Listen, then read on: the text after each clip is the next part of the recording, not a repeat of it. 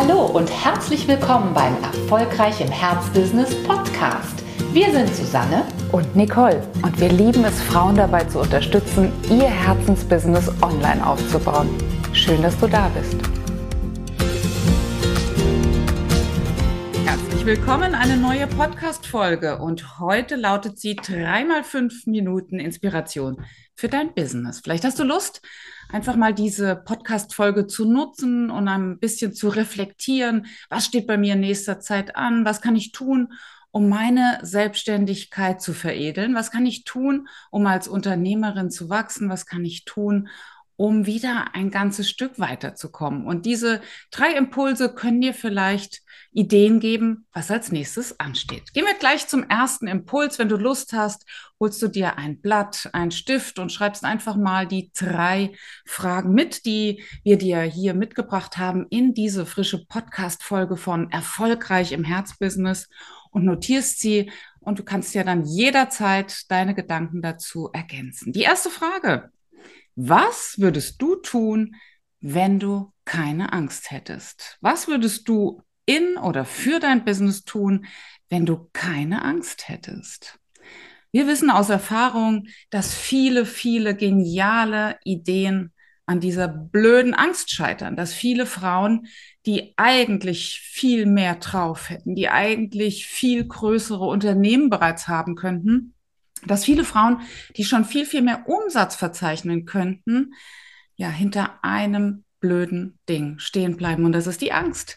Die Angst, dass was schief geht, die Angst, Geld zu verbrennen, die Angst zu scheitern, die Angst, sich lächerlich zu machen. You name it. Die Liste ist leider bei vielen Frauen unendlich lang. Und heute gucken wir deinem Dämon mal ins Gesicht. Vor was hast du Angst? Und wenn du über die Frage nachdenkst, was du tun würdest, wenn du keine Angst hättest, die wird das auf jeden Fall entlarven. Guck doch einfach mal die verschiedenen Bereiche durch, die in deinem Business relevant sind. Wie würdest du dich vielleicht sogar schon positionieren, wenn du keine Angst hättest? Welcher Teil deiner Mission, dem, was dich ausmacht, dem, was du als Seelenauftrag in dir spürst, zeigt sich noch gar nicht wirklich in deiner Positionierung. Was lebst du an dieser Stelle eventuell noch gar nicht aus? Oder sollten wir eher mit der Frage, was würdest du tun, wenn du keine Angst hättest, mal auf dein Produktportfolio gucken? Hast du da Angstprodukte drin, die bei denen du dich einfach nur sicher fühlst, wo du dich einfach nur cozy fühlst? Sprich, was müsste in deinem Produktportfolio aufgenommen werden, was dir jetzt noch ein bisschen Zähneklappern bereitet? Welche Art von Produkt, welche Art von Produktauslieferung würde jetzt eigentlich anstehen, wenn du keine Bedenken hättest? Wenn du dich nicht sorgen würdest? Wenn du keine Selbstzweifel hättest? Was wäre es bei dir? Steht vielleicht ein Gruppenangebot an?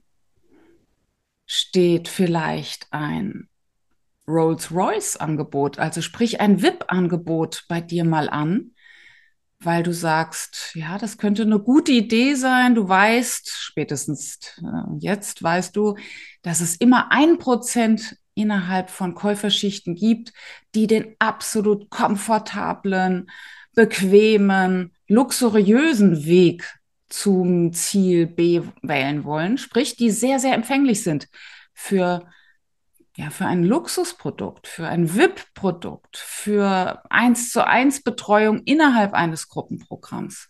Wissend, dass es diese Menschen gibt, müsstest du dich jetzt fragen, habe ich eigentlich sowas in der Schublade, im Produktportfolio, auf meiner Seite angedeutet?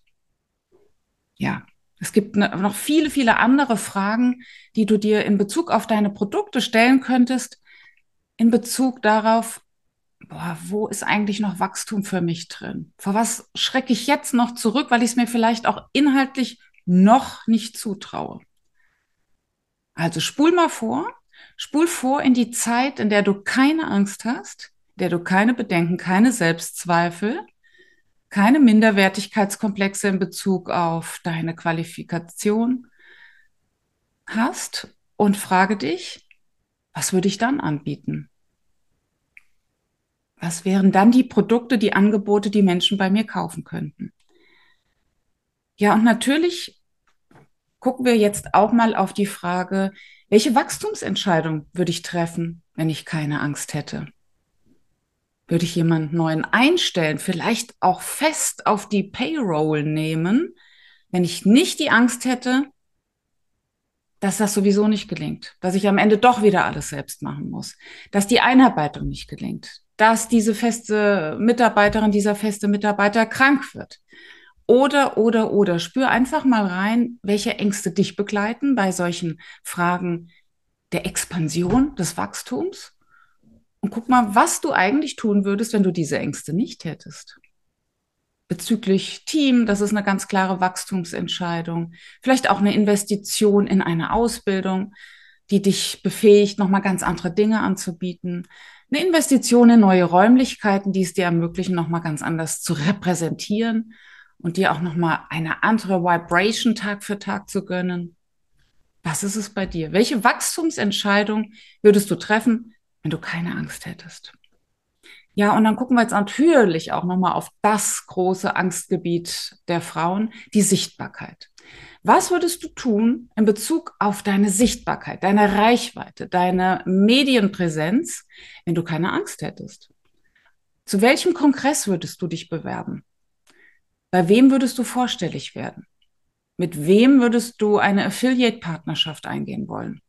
Welchen Online-Kongress würdest du selbst organisieren? Welche Investition in Werbung würdest du tätigen? In welcher Höhe, wenn du keine Angst hättest?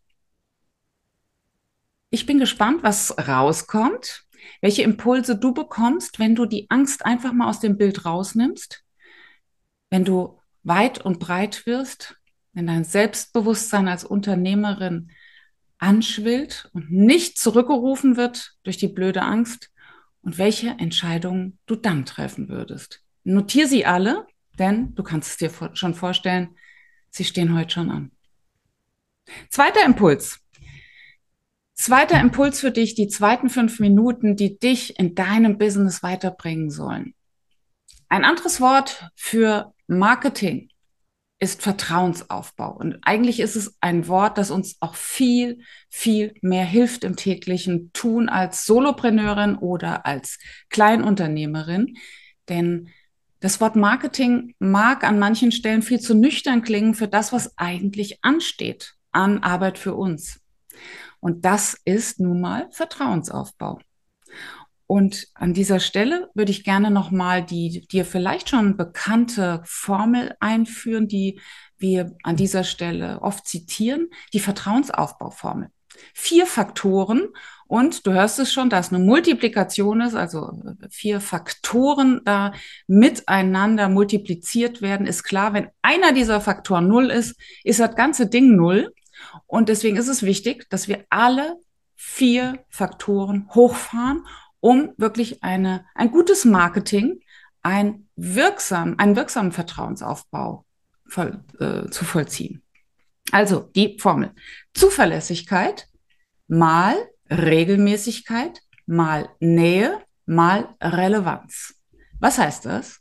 Logischerweise Zuverlässigkeit, ganz, ganz wichtig. Das ist ein Wert, den wir in unserem Marketing, in unseren Vertrauens Aufbaumaßnahmen ganz arg beherzigen müssen. Wir können nicht sagen, übermorgen Mittwoch äh, findet die, keine Ahnung, Business-Sprechstunde um 18 Uhr statt und du sagst ab. Du hast so viele Minuspunkte, es sei denn, du begründest es wunderbar und deine Community kann das alles gut nachvollziehen. Aber ja, kleine Vorausschau, wenn das drei, vier Mal vorkommt, hast du einfach diesen Faktor extrem nach unten äh, gepusht, denn wir müssen ja uns vorstellen, dass alle diese Maßnahmen, alle diese äh, Arten, wie wir sichtbar werden, wie wir in Kontakt gehen mit unseren Kunden, potenzielle Vertrauensstärkungswirkungen äh, haben bei unseren Interessenten oder aber eben Minuspunkte darstellen. Und das ist ja klar, bei zwei, drei, viermaligem Absagen von Dingen, die du in die Welt gebracht hast, für die du geworben hast, da sinkt dieser Faktor extrem. Das heißt, achte natürlich immer darauf, all das, was du versprichst, auch zu tun Und äh, Zuverlässigkeit ist halt nun mal ein Wert, den Menschen bewusst oder unbewusst abklopfen, bevor sie bei dir kaufen. Ich kaufe natürlich nicht bei einem Menschen, bei dem ich mir nicht ganz sicher sein kann, dass die Moje noch da ist. Ich würde doch nicht äh, in, in die benachbarte Kleinstadt fahren, wenn ich berechtigte Sorge hätte, ob dieses Geschäft, das ich aufsuchen will, überhaupt auf ist. Wenn unter Google steht, diese Boutique hat auf von 10 bis 18 Uhr, dann gehe ich einfach davon aus, dass sie es ist. Wenn ich dreimal vor verschlossener Tür stehe, fahre ich nicht mehr hin und online ist das ganz genauso. Ja, zweiter Faktor Nähe, ganz, ganz wichtig, gerade im Social-Media-Zeitalter. Wir müssen berührbar sein, begreifbar im wahrsten Sinne des Wortes. Und das ist ein Faktor, den kannst du für dich natürlich an dieser Stelle auch überprüfen. Bin ich begreifbar für meine Interessentinnen und Interessenten? Raffen die, auf was es mir ankommt, warum mir das Thema am Herzen liegt, warum mir meine Kunden am Herzen liegen? Ganz, ganz wichtig. Dritter Faktor, Regelmäßigkeit. Zuverlässigkeit hatten wir schon. Das ist, ich habe versprochen, es ist dann und dann, ich bin da. Ich habe versprochen, ich liefere das und das, ich liefere es. Regelmäßigkeit ist ein weiterer Faktor, der natürlich wahnsinnig ausschlaggebend in Social Media ist. Social Media und alle anderen Medien natürlich sind voll. Wir leben in Zeiten vieler, vieler Angebote. Wir sind nicht in der Nachkriegszeit, wo sich Menschen um alles reißen, sondern Menschen haben Optionen, sie haben die Auswahl. Und du kannst es dir vorstellen, wir müssen bei unserer Zielgruppe einen Eindruck hinterlassen. Und das tun wir nicht, wenn wir ab und zu mal was absondern. Alleine der Facebook-Algorithmus wird dann dafür sorgen, dass du nicht so wahnsinnig oft eingespielt wirst, weil die Menschen gar nicht so viel Möglichkeiten hatten, mit deinen Postings, mit deinen bezahlten Anzeigen in, in Verbindung zu kommen. Umgekehrt, wenn sie das haben, wenn sie das getan haben, wenn sie das geliked haben, bekommen sie es wieder öfter eingespielt. Will sagen, das ist eine Spirale, sowohl nach oben als auch nach unten. Und du hast über die Regelmäßigkeit deiner Präsenz die Möglichkeit, das zu beeinflussen.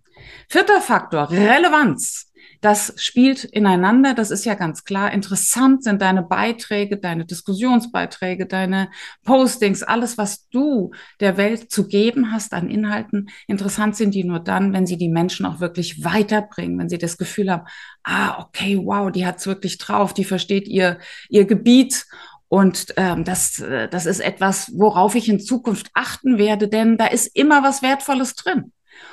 Und du kannst es dir vorstellen, alle vier Faktoren ähm, lade ich dich jetzt ein, die für dich mal zu prüfen. Wo stehst du? Wo darfst du nachhelfen? Wo darfst du noch mal ein bisschen nachlegen? Ist es vielleicht beim Thema Nähe?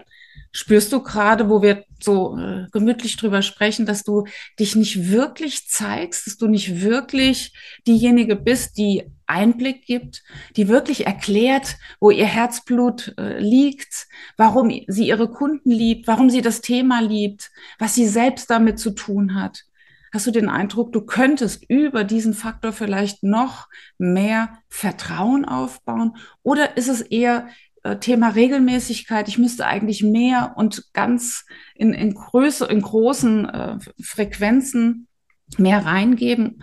Ist es die Zuverlässigkeit? Hast du gespürt, oh ja, oh, das ist jetzt tatsächlich schon drei, vier Mal vorgekommen, da sollte ich mal drauf achten. Guck einfach mal, wo du deinen Vertrauensaufbauprozess besser gestalten kannst wirksamer gestalten kannst, an welcher Stelle du nochmal nachlegen kannst, damit Menschen sobald sie auch nur den ersten Kontakt mit dir hatten, nur noch Pluspunkte sammeln. So viele Pluspunkte, bis sie sich zum Kauf entscheiden. Denn das ist einzig und allein Marketing. Nur darum geht's. Und wir haben es im Griff. Und vielleicht hilft dir die Formel dabei. Dritter Impuls, den wir dir mitgebracht haben heute, ist ein kleines Rechenspiel. Da reicht aber der Bleistift und der Taschenrechner und ein weißes Blatt. Und dann könnte das auch ein, ja, ein, ein Augenöffner sein.